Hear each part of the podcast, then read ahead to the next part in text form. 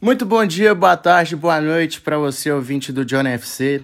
Aqui quem vos fala é o Johnny, obviamente. Sejam bem-vindos ao EP de número 70 do nosso querido, amado, respeitado, tudo de bom que você imaginar do nosso podcast Johnny FC.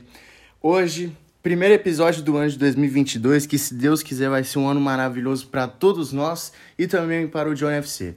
Mas antes de tudo, segue a gente no Instagram, se você não segue. Johnny FC Podcast. Sei que tem muita gente que escuta o podcast, mas não segue no Instagram. Seria muito bacana seguir no Instagram. É... Segue aqui no Spotify também para quando tiver um episódio novo já apitar para você no seu celular. E também é... dê sugestões de temas no Instagram para a gente fazer.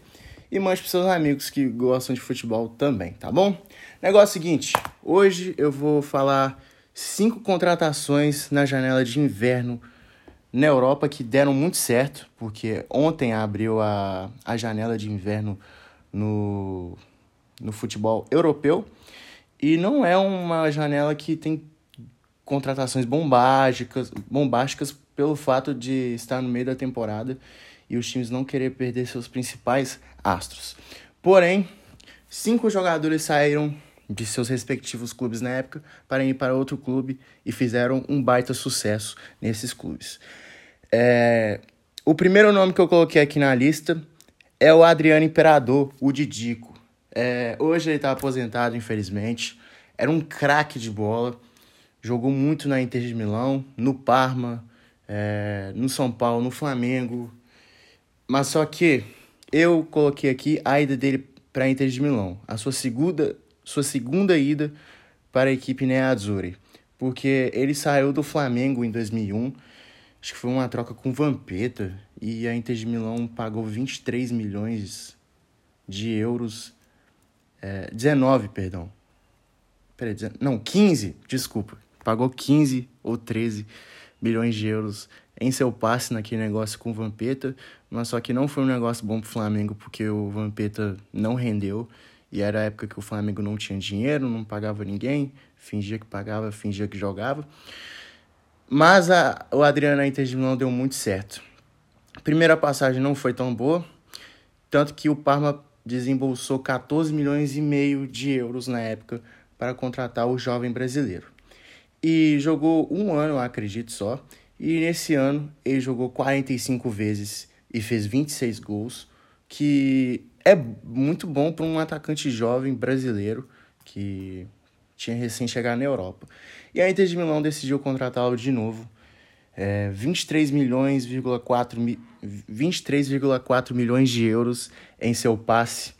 E é ídolo da Inter, onde ganhou o apelido de Imperador, Imperador de Milão.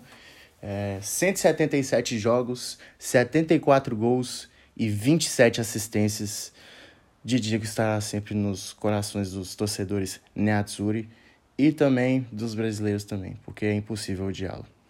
Segundo nome da lista, eu coloquei o Virgil van Dijk, zagueirão do Liverpool. É...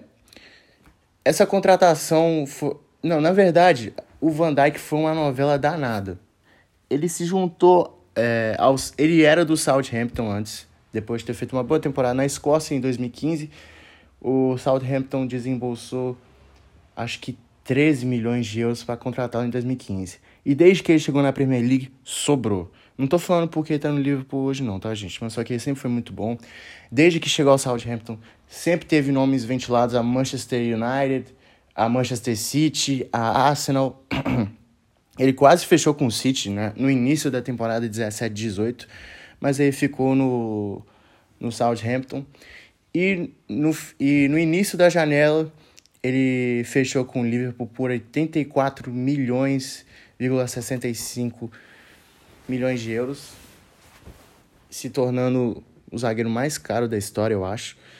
E foi uma contratação bem arriscada na época, mas só que deu muito certo, né? O Van Dijk quase foi melhor do mundo em 18 19 e fez jus à sua contratação.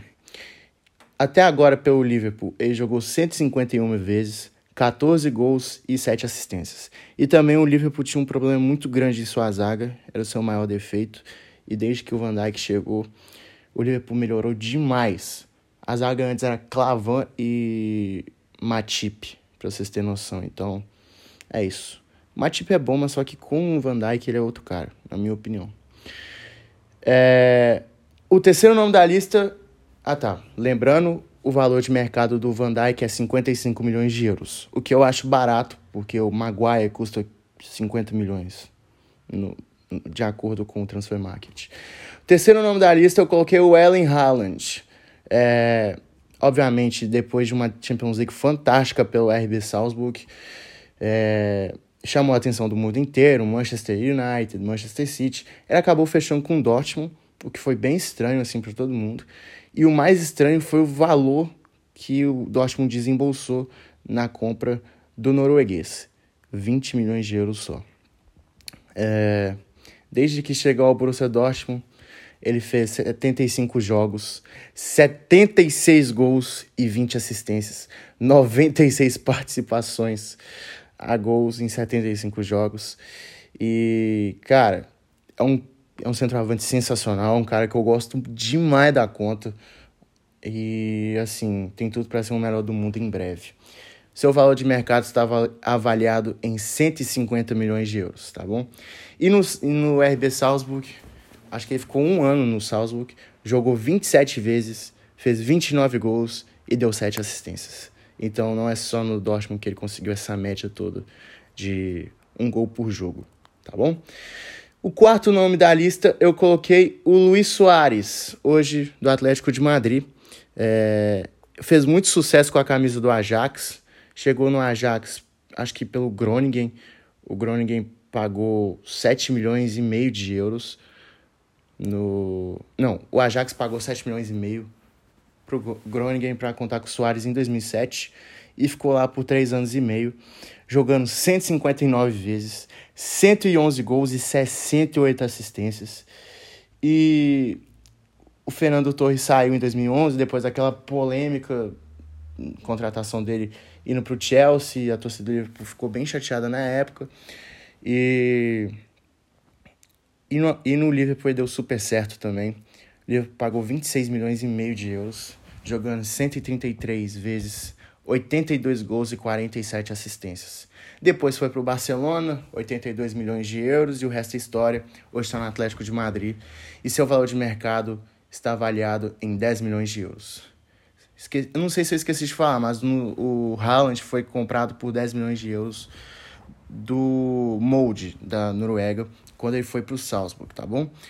E o último nome da lista, eu coloquei o Nemanja Vidic, zagueiro sérvio, que é um dos maiores ídolos da história do Manchester United.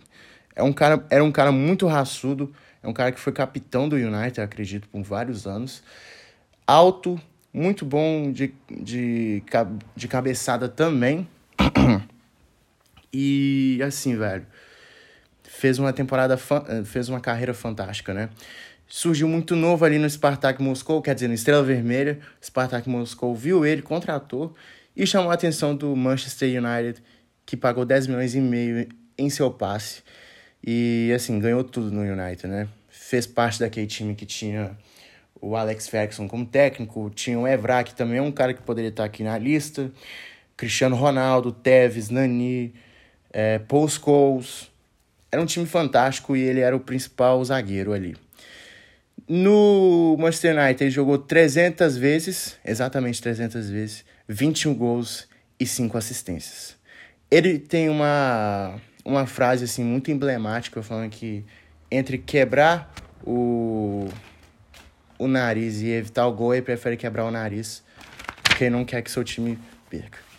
Então é isso, rapaziada. Espero que vocês tenham gostado do primeiro episódio desse ano. É, foi feito com muito carinho. Amanhã eu vou trazer para vocês as melhores contratações do futebol brasileiro, porque a janela de verão já abriu também, os times estão se reforçando. E assim, talvez eu fique ausente por um tempo novamente, porque eu vou viajar e vai ficar muito difícil para eu trazer conteúdo para vocês, tá bom? Então espero que vocês me entendam. Muito obrigado por mais um, por mais um episódio, de vocês estarem por aqui. 2022 é tudo nosso. Valeu, tamo junto, é nós.